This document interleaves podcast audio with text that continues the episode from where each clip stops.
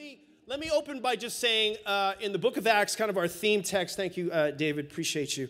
Uh, the book of Acts. Let me kind of give you the context for this series. Okay. Uh, in a nutshell, Jesus has come on a mission. And in this mission, his mission was to die, to go to a cross, to die, to pay for the sins of humanity. Today, we're going to talk about why okay, why he had to do that. But he came on a mission and then he ascended. Ascended means to go up uh, to heaven. And everybody was looking at him in Acts chapter 1. Two angels come and say, Why are you guys looking to the sky? The same way he went up, he's actually going to come back down. Okay? So he comes down as a child. He lives to die so that when we die, we can live with him forever. And then he leaves. Thankfully, he leaves us the Holy Spirit. That's a series coming up in the summer. But he's coming back. Everybody say he's coming back. Coming back. And we know not when, but I can tell you what, it's soon.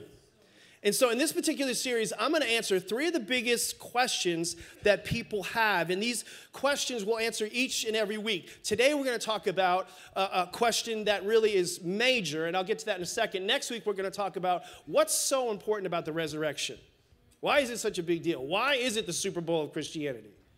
And then the following week, you don't want to miss the week after Easter, we're going to talk about the question when is he coming back? What does the Bible have to say about the return of Christ? So you don't want to miss that. Amen? Amen. Well, as I get into today, let me open with just kind of a, a, a, an example or a personal illustration. I was talking to my grandson, my, my oldest grandson, Zion, Z, Zinu. Uh, we have all kinds of nicknames for him. But Zion just turned five years old last week. I can't even believe it and we're we're uh, we're always we have full conversations all the time like really significant conversations but now they're starting to shift now it's moving to uh, this thing that some of you who have raised kids some of you have grandkids you know you, you, get a second round of this. It doesn't go away the second round. But the questions that always come up is why poppy? Why? You know why, do, why can't we do this? And why, can't, why do we have to do that? And, and i try to explain something and why can't we walk out into the street? It's not that. But they're always asking why. Why about everything? And you, you give the answer, and then they'll say, but why?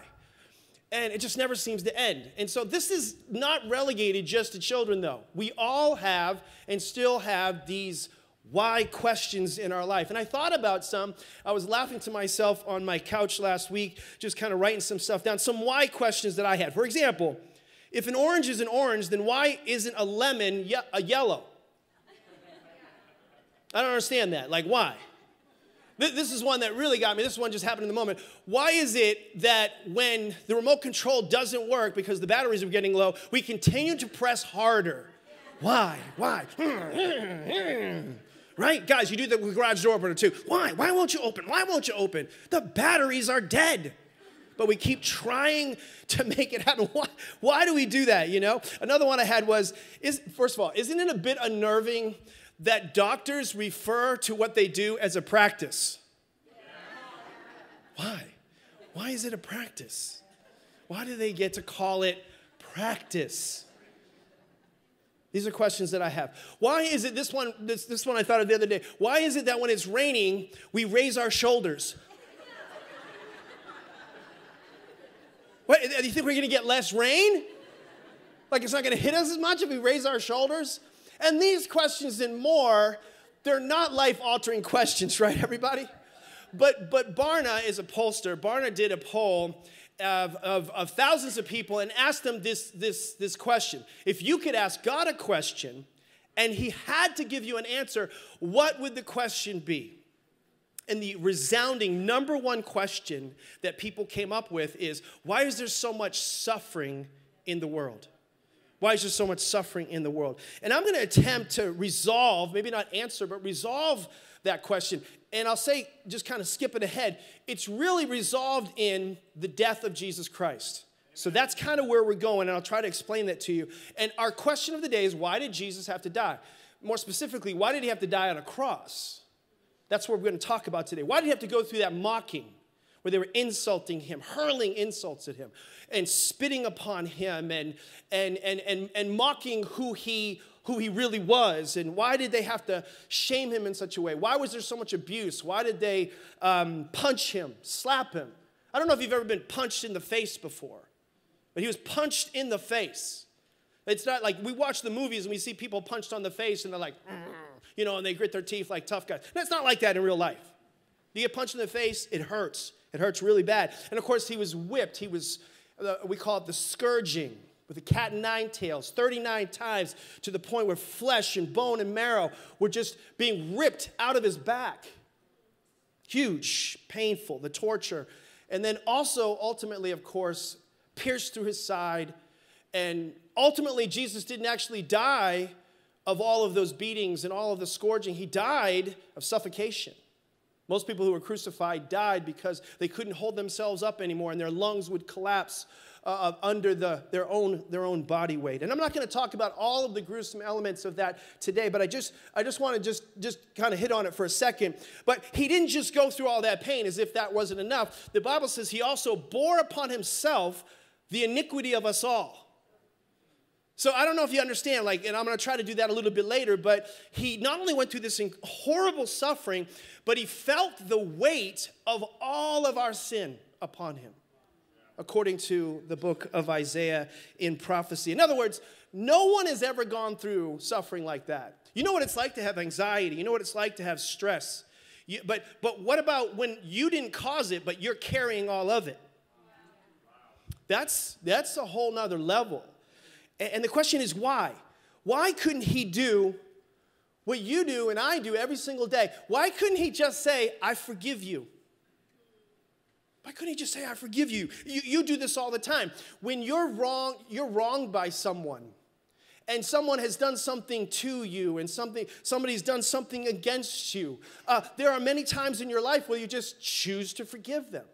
You just offer them forgiveness. Sometimes there are people in this room been hurt pretty bad, like really bad, like marital uh, wounds uh, uh, from divorce and, and business dealings where you've been betrayed and, and somehow some way you learned or you came or you, you decided to forgive.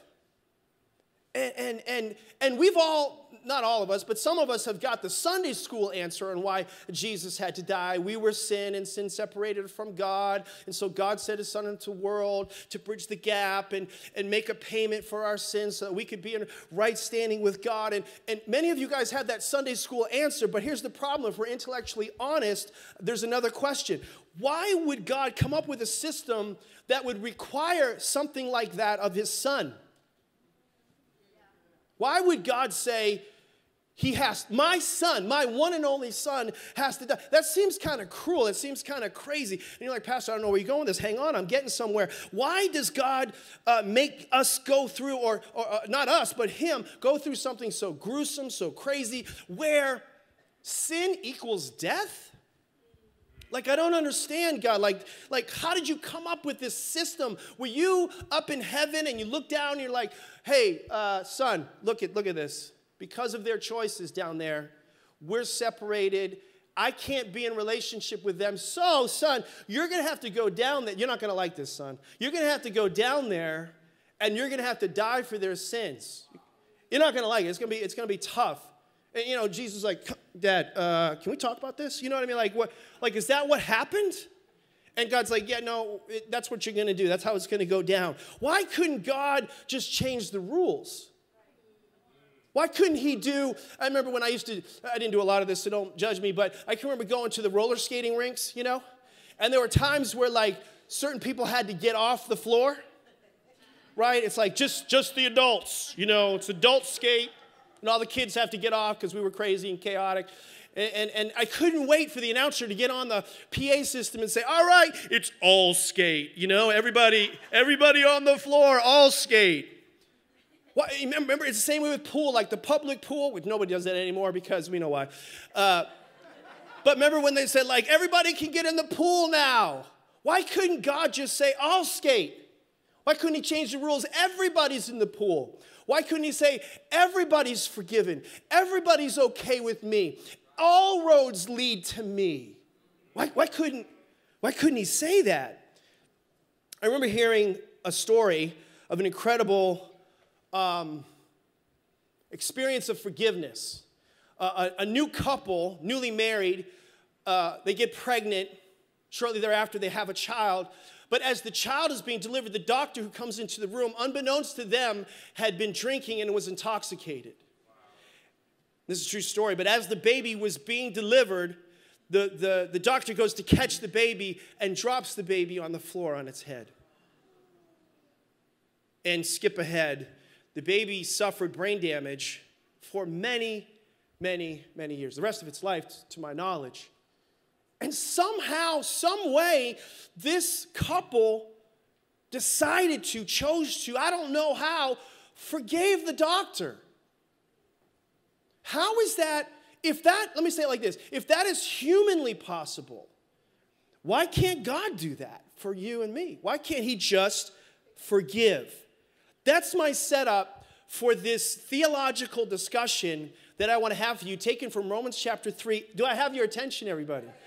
Romans chapter 3, verse 21. Here's what Paul says uh, to the, the he's, he's, he's talking to this early church, and he's basically saying, Newsflash, new situation, new circumstance. He says, Surprise, now Going forward, verse 21, I'm going to unpack verse 21 through 26, and I'm going to creepy crawl through this. So if the text goes up there, that might help you. But Romans 3, 21 through 26, Paul speaking, but now, everybody say now. now. Righteousness from God apart from the law has been made known. So Paul is saying that for you to have right standing with God, here's what he's saying there's a new way for you to be okay. It's, it's not about rules and, and, and regulations anymore. Every major religion in the world up to that point, and frankly, after that point, has always been you're okay with God, not by something that someone did for you, but you're okay with God by what you do, your works, your efforts your keeping of the rules and regs. Is everybody with me? And Paul's saying, new deal, new approach. Now it's, it's not about that anymore. There's a new approach, and, and it doesn't entail keeping all the rules, to which the law and prophets testify. So Paul's saying the prophets were telling us this was going to happen before it happened. Verse 22 the righteousness, or you could say right standing from God, comes through faith. Everybody say faith. In other words, it's not coming through performance. It's not coming through what you do, it's coming through someone you believe in, okay? It comes through faith in Jesus Christ to all who believe. So, because of this new approach, and because of you having faith in Jesus Christ, you can have a mano a mano, face to face, direct relationship with God. And now you don't have to go through someone else. You can go directly to his throne of grace and find help in your time of need. Are you with me, everybody? So it's not your performance, it's not rules, it's it's not what you're doing, it's in who you are believing in now. Verse 23, it says, There's no difference. Remember that word, no difference. For all, everybody remember all, all fall short of the glory of God. So the good news is, in the past, some people did a good job keeping the rules. Some people didn't do a good job in the rule, keeping the rules. And Paul says it doesn't matter anymore. It makes no difference because it's not about that. All have sinned now, all fall short, all don't measure up. It doesn't matter anymore. Your performance is irrelevant. Everyone gets in the same way because all have sinned and fallen short of the glory of God. Are you with me? And so, this idea, all have fallen short of the glory of God, it, it, I don't want to get into verb tenses, but there's two verb tenses in here. And what it basically is meaning is somewhere in your past, you know this to be true anyway, you sinned. And consequently, in your present time, you fall short, you don't measure up to God's standard, by the way, which is, get ready, His glory means perfection. So, somewhere in your past, you messed up, which we all know we have. Not only that, you were born messed up according to original sin. We don't just inherit good things, we inherit bad things. We know that to be true, right? Okay, and so because of that, you contrast that now to God's standard, which is His glory, which is perfection. Well, PD, who can measure up with that? Exactly. No one. This is Paul's point, and this is where he's going. All right? Which leads us not to doing something, it's gonna lead you to someone. That's what happens when you get this, I call it heavy revy about this, okay? Let me let me put it like this. I am not an archer, but but but I've seen it. I've done a couple times. But if you were in an archery contest where you were trying uh, to win it, let's say the standard for the archery contest was to win it or to go to the next level. You shoot five arrows, and five in a row have to hit dead center. The only way you can go to the next level is five in a row, bullseye. Okay? So contest begins. You draw back. Bam! You miss. But the next four, you make them all. Did you meet the standard? No, because the standard was five perfect bullseye. You could have hit nine in a row, 15 in a row. Doesn't matter after that point what you did, but because of the original standard, you fell short of going to the next level or of winning the contest. That's what this verse, that's a picture or an analogy of this falling short of sin means in your life. Somewhere in your past, we know it also to be true if we're really honest in our present. None of us woke up today, you know, just perfect. Between the time I woke up and the time I came to church, I've been perfect today. Just want you to know. Well, if you think that, you just broke the rule. Are you with me, everybody? Verse 24, it goes on. It says, So we all fall short of the glory of God and are justified. Everybody say justified. That means, that word means just as if you never sinned. Justified. Great definition. You are justified freely. Does it cost you anything? No, because it's it's free. You're justified freely by whose grace? His grace through redemption that came by Jesus Christ. So, what's this all about? Okay, you're justified, you, you, you have this free gift that makes you and gives you the ability to be in right standing with God. It's through redemption. This word redemption, you know what it's like to redeem a coupon or a gift certificate, right? Five people know what it's like. Praise the Lord. If none of you ever had a gift certificate in your life, Okay, thank you very much. I have so many, I sometimes I don't know what to do with them all. so like, well, then can you talk to me? Uh, you know, see me after. My wife and I'll give you some, okay? But if you're going to read, when you get a gift certificate, eventually you go to redeem it to get a gift. You redeem a gift certificate to get a gift, all right? And so you redeem it and you get something for it. That's what this is referring to, okay? But it's not just referring to that. That's not the only thing that it's saying. Because here's the thing the gift certificate didn't cost you anything, but it cost somebody else something. So your redemption was a gift to you, but it was made possible by someone else. Someone had to pay for that gift certificate. Are you with me? It cost someone something or somebody something. But who and what was the cost is what we're here to talk about. And the payment of your sin was paid for by the death of the Son of God, Jesus Christ. And I want, I want you to get this. This is good theology, amen? Verse 24 says, God presented him, that's his son, as a sacrifice of atonement through faith in his blood. Let me unpack this for you because I'm giving you like 25 years of theology, right, in like 10 minutes, okay? But this, this word atonement, I, I try to make it easy. Just like justified means just as if I never sinned, atonement means at one with. Another thing atonement means is to cover over. So, the atonement, what Jesus did for you on the cross by paying for your sin, is referred to as the atonement. Because of what he did, the shedding of his blood, you can now be at one with God again. You're no longer separated by your choices, your sin, your past sin. Now you can have, you have the invitation to have a relationship to be one with God again. And regarding your sin, the atonement covers over your sin so that it's not even visible anymore because of the precious blood of Jesus. So Jesus, God, sees your sin no more. It's literally invisible to him because of the shed blood of Jesus Christ through the cross. Are you with me, everybody? It's invisible, everybody. That's how powerful the blood of Jesus is. So the atonement provides certain things for you. And, and this is for the, the pastor, preacher, teacher, study people. Uh, sometimes this is referred to as propitiation and expiation. Propitiation means he became a substitute for you. That is, he paid, he made a payment for your sin. He got on death row for you, so you didn't have to. You didn't have to use your own life. That's propitiation. Expiation is where he not only deals with the consequence, but he clears your conscience. Because, see, a lot of people have had somebody take care of the bill for us, but we still feel guilty that they paid the bill. See, Jesus didn't just come into the world to take away the debt, but he also wanted to take away the guilt. How do you get that? How do you receive that payment there and that payment here? By faith in Jesus Christ and what he did for you. Are you with me, everybody? Oh my God, this is so good. Verse 25 God presented him as a sacrifice of atonement through faith in his blood. So you get it through faith in what his shed blood did for you. He did this, everybody say he did it, to demonstrate, that means to show his justice. He did it to demonstrate his justice. Why did he have to die? To demonstrate that God is just. I'll unpack this, okay? And it says, because in his forbearance he had left the sins committed beforehand unpunished.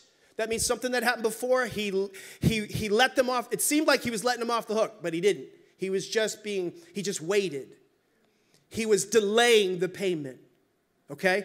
So God is just. And you know what? Truth be told, you're glad He is. Everybody probably believes He's just, but there's something inside of us that looks at situations around us and says, if He's God, doesn't He see what's happening? Doesn't he see all this suffering? Doesn't he see all this pain? You know, can't you squash that guy in all of his pride, God? Can't you heal that girl of the cancer? Can't you fix that problem? Come on, it's easy for you. Can't you make me single no more? You guys need a little laughter. Can't you solve this money problem and make it rain? You know, come on, God. Eliminate AIDS, famine, earthquakes. Like, God, do something. Prove yourself. Show me you're just.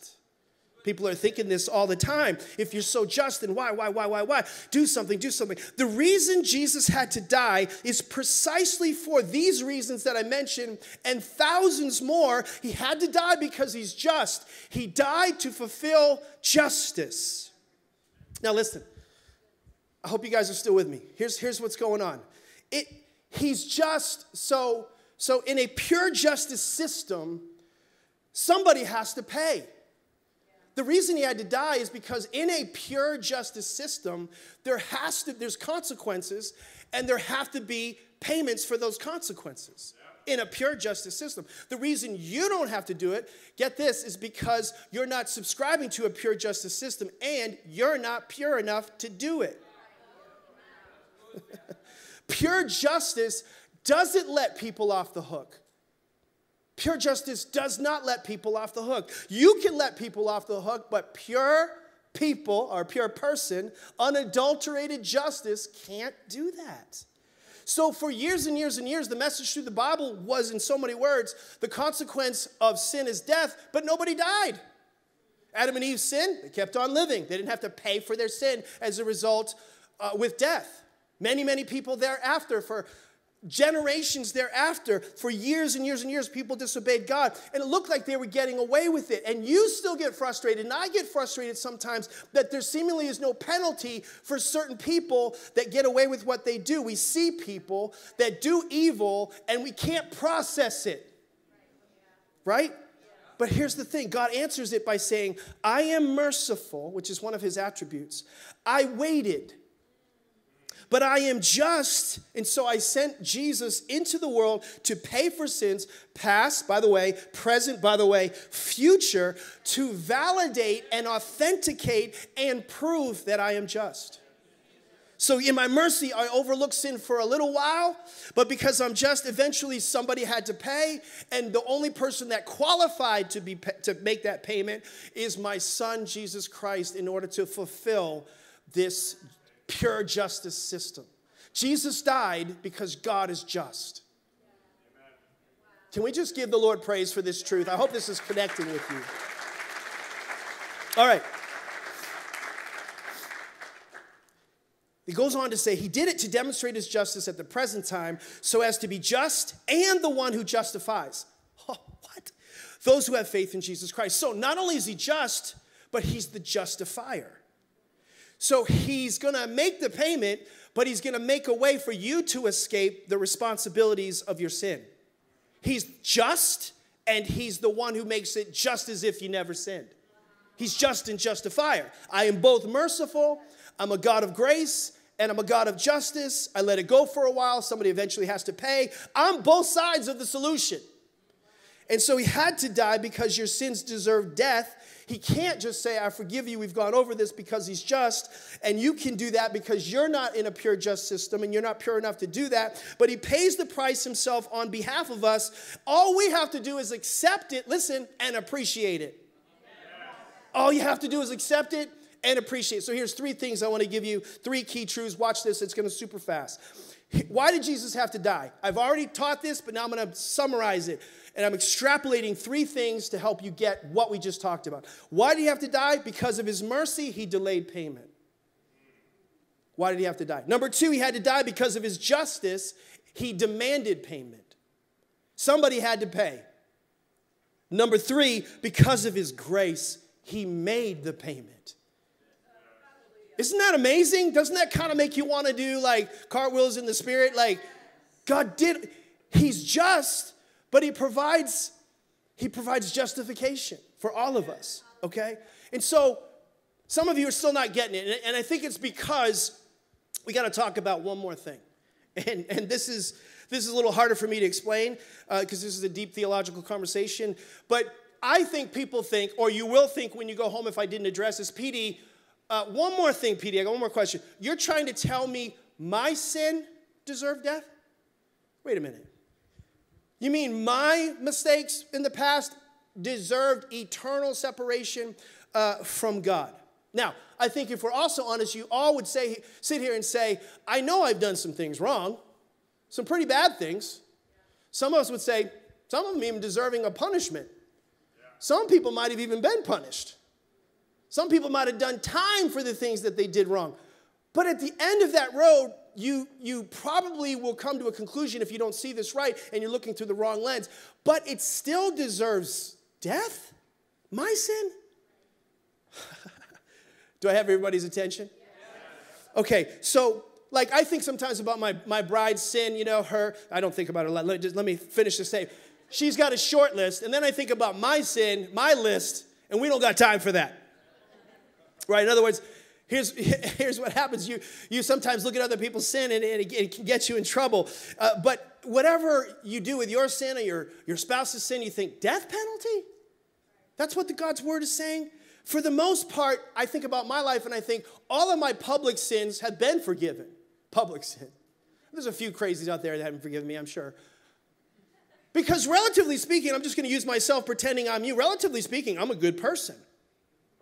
I'm a pretty good guy, you know, and and and uh, you know, and this I contrasted against this depraved world in which I live and and all the crazy things that I see. My little drop in the bucket sin deserves eternal separation. If God is just and sins must be paid for, why so severe? Am I so bad?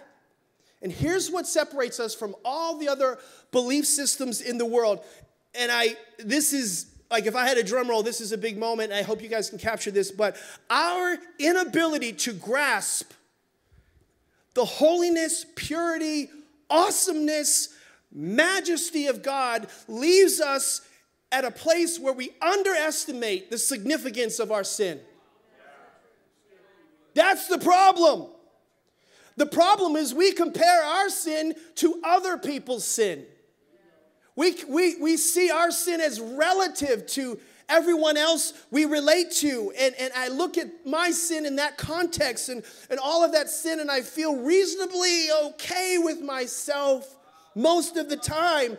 You might see your life on some kind of a scale where there's at least more good than there, than there is bad. I'm no Billy Graham, I'm no Mother Teresa, but I'm not him and I'm not her and I'm not that person.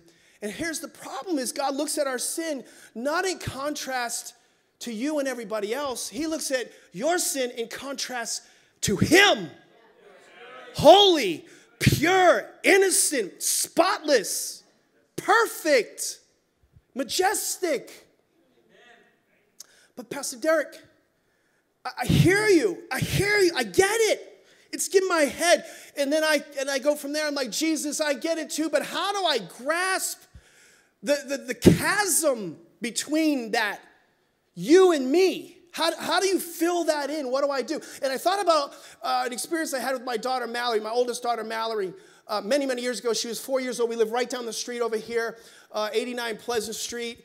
Uh, it was chaos because the whole church could show up at our front door right after church if they didn't like the message. And, but I remember four kids, young family, balling on a budget. Uh, we bought a minivan And I, I knew my life was going downhill when I had to give up and buy a minivan. But we bought a minivan. It was a nice minivan, Mercury Villager. It was beautiful. I remember we'd only had it just a very short period of time. My daughter's going to our Christian school. Uh, my wife was there at the time as a teacher, and she's learning how to write as a four year old. Well, unfortunately, she came home from school and she didn't have any utensils to write with, and so she chose a rock to write her name on our new minivan. Praise the Lord. You guys get where I'm going with this? Who needs prayer? Me. And so I come home from school and, and I, and you know, when you have multiple kids, they all rat each other out. And so before I even got down the hallway, Dev, you know, rats her out. Dev, did you see what Mallory did to the minivan? You know, thanks, Dev. Appreciate that. What? And so uh, to confirm what actually happened, I go outside and I peruse and I view and I take a look at the minivan. Sure enough, she's taken a rock and written her name in multiple places on the vehicle. and I'm thinking to myself, oh my gosh, you know, this is to cost hundreds, maybe thousands of dollars, and is insurance to cover this? And I'm to have to get a rental car, and we have four kids, and uh, how are we to do without? And where's this money to come from? And I'm, I'm going through a litany of, of, of, of concerns, and, and at the end of it, I'm thinking to myself as I'm walking back into the house to get Mallory to hang her from one of the trees outside. No, I'm just saying to, to communicate with her. I'm thinking, how, listen, how do I communicate the significance of what she's done as a four year old? Can she, can she possibly, gra- Mallory, do you know what you've done? I mean, I'm, I'm playing this out in my head. Mallory, can you, do you know what you've done? Do you understand the significance of your sin? Can I communicate it to my daughter in a way that she would understand? Absolutely not. I remember going through, she, she, she, she can't, she doesn't, she can't pay. She doesn't, she, she's bankrupt. She, doesn't, she, she has no money. She doesn't understand money. She's so far away from me and my understanding of what she's done. So far away. And all I could do was say, Mallory, honey, don't write on cars with rocks, pens, pencils, anything. Nothing. No write on. Okay? Don't do that anymore. Yes, sir. Yes, daddy. Yes, sir. I'm so sorry, daddy. I'm sorry, daddy. And then she just hugged me, and that was it. That was all she could give me. It's just that. I couldn't ask her to pay. I couldn't ask her to pay. She can't handle that penalty. She's so far away from that. Not even close. There's nothing she could do. And so I thought, you know, God, how, how do I, not how do I, but how do you help us see the significance of our sin? What do we do? And I think we need a moment where we connect to the significance of our sin. And the way that He gives us that moment, listen, is through a meal. I'm going to ask the worship team to come at this time because we're going to have communion in just a minute. Different people throughout the Bible, you can read your Bible for yourself, have these moments. Burning bush experience with Moses. One time Moses is saying, God, I want show me your glory. God couldn't even, this is, this is, this is a man who is God's friends with. He called Moses a friend. But there was a moment where Moses wanted to see him, and God's like, You can't look at me. Isaiah, who, who was a good man, says, I'm a man of unclean lips as he's trying to understand and grasp the glory of God. John the Beloved in the New Testament reclined at the in the breast of Jesus at, at the supper, and, and, and, and he was super close, maybe the closest one of all the disciples. But later in the book of Revelation, there was a time where the glory of God was being revealed, and, and John couldn't even look at him. He thought he died just trying to grasp the glory of God. Are you guys tracking with me right now? Some of you need a moment with God where you see where He is and where you are and what He did for you to bridge that gap. He did a lot.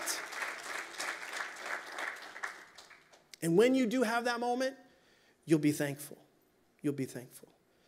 So, with, with every eye open, I want to turn the lights off and I want to play this video. And I, I, I hope it just kind of for a second transfers what is going on when Jesus died for you and when he died for me. Would you play that video for me?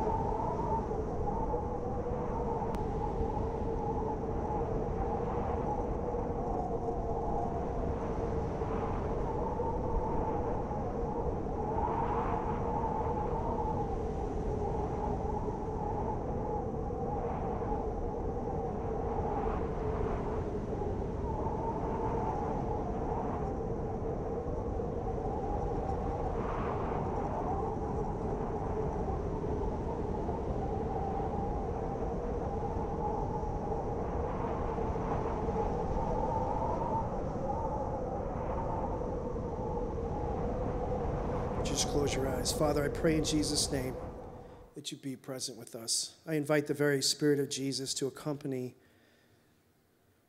this memorial we're going to partake of in just a minute, known as the Lord's Supper. And I just ask that you impart supernaturally an awareness of our sin in contrast to your perfection. And for those of us who've called upon the name of the Lord,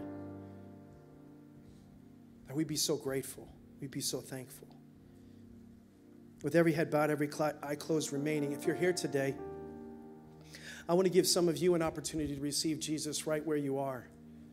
Because here's the thing He came as a Savior, but one day He's coming back as a judge. And you may not realize this, but heaven wasn't created for you. Excuse me, hell wasn't created for you. Heaven was. Hell was created for the devil and his followers. Heaven was created for you. But for us to go to heaven, we have to decide now to let Him, Jesus Christ, pay for our sins. Now. Sir Man boy, Borgo, I pray that you're listening to my, what I'm saying. I say this in love. You can pay for your sins later, or you can let Jesus pay for your sins now. And so, if you're here today and you've never let Jesus Christ be the Lord, the Savior of your life, the one who made that payment for you, you've never had right standing with God, not because of what you did, but because of what He did. And you want to put your faith and trust in what Jesus Christ did on the cross, not just for me, but you want to make it for you. If that's you today, you've never done that. I'm not talking about people who've done that before, but you've never done that before. I want you to raise your hand and say, Pastor, that's me. I don't want to go another weekend, another Sunday, another hour, another minute. God bless you. Thank you, Jesus. Thank you. Thank you, sir. Thank you. Anybody else? Good night. So I see your hand. Thank you, sir. Anybody else? Thank you, Jesus. Church, would you pray with them? And those that raise your hand, would you pray this prayer? Say, Jesus, thank you for your shed blood for my sins. I agree. All have sinned and fallen short of the glory of God, including me. I repent of my sins. I thank you that in your mercy you delayed payment, but in your grace you made it and you made it for me. I received that by faith in Jesus' name. And everybody said, Amen and amen. Listen, you've received a communion cup right there at your seat.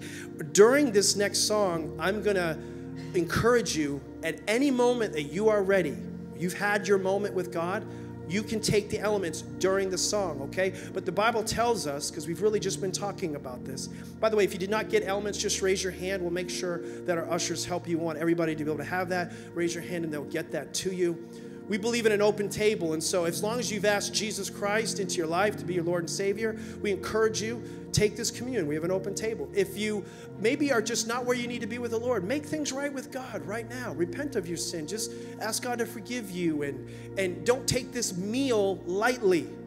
This is a very significant meal in the economy of God. This is a very important divine meal that has tremendous benefits to you. Healing to your body and, and communion with God is all possible through this particular meal. But I'm praying for a revelation for you while we sing this next song at any moment. Let me pray over these elements. Father, I thank you for the bread.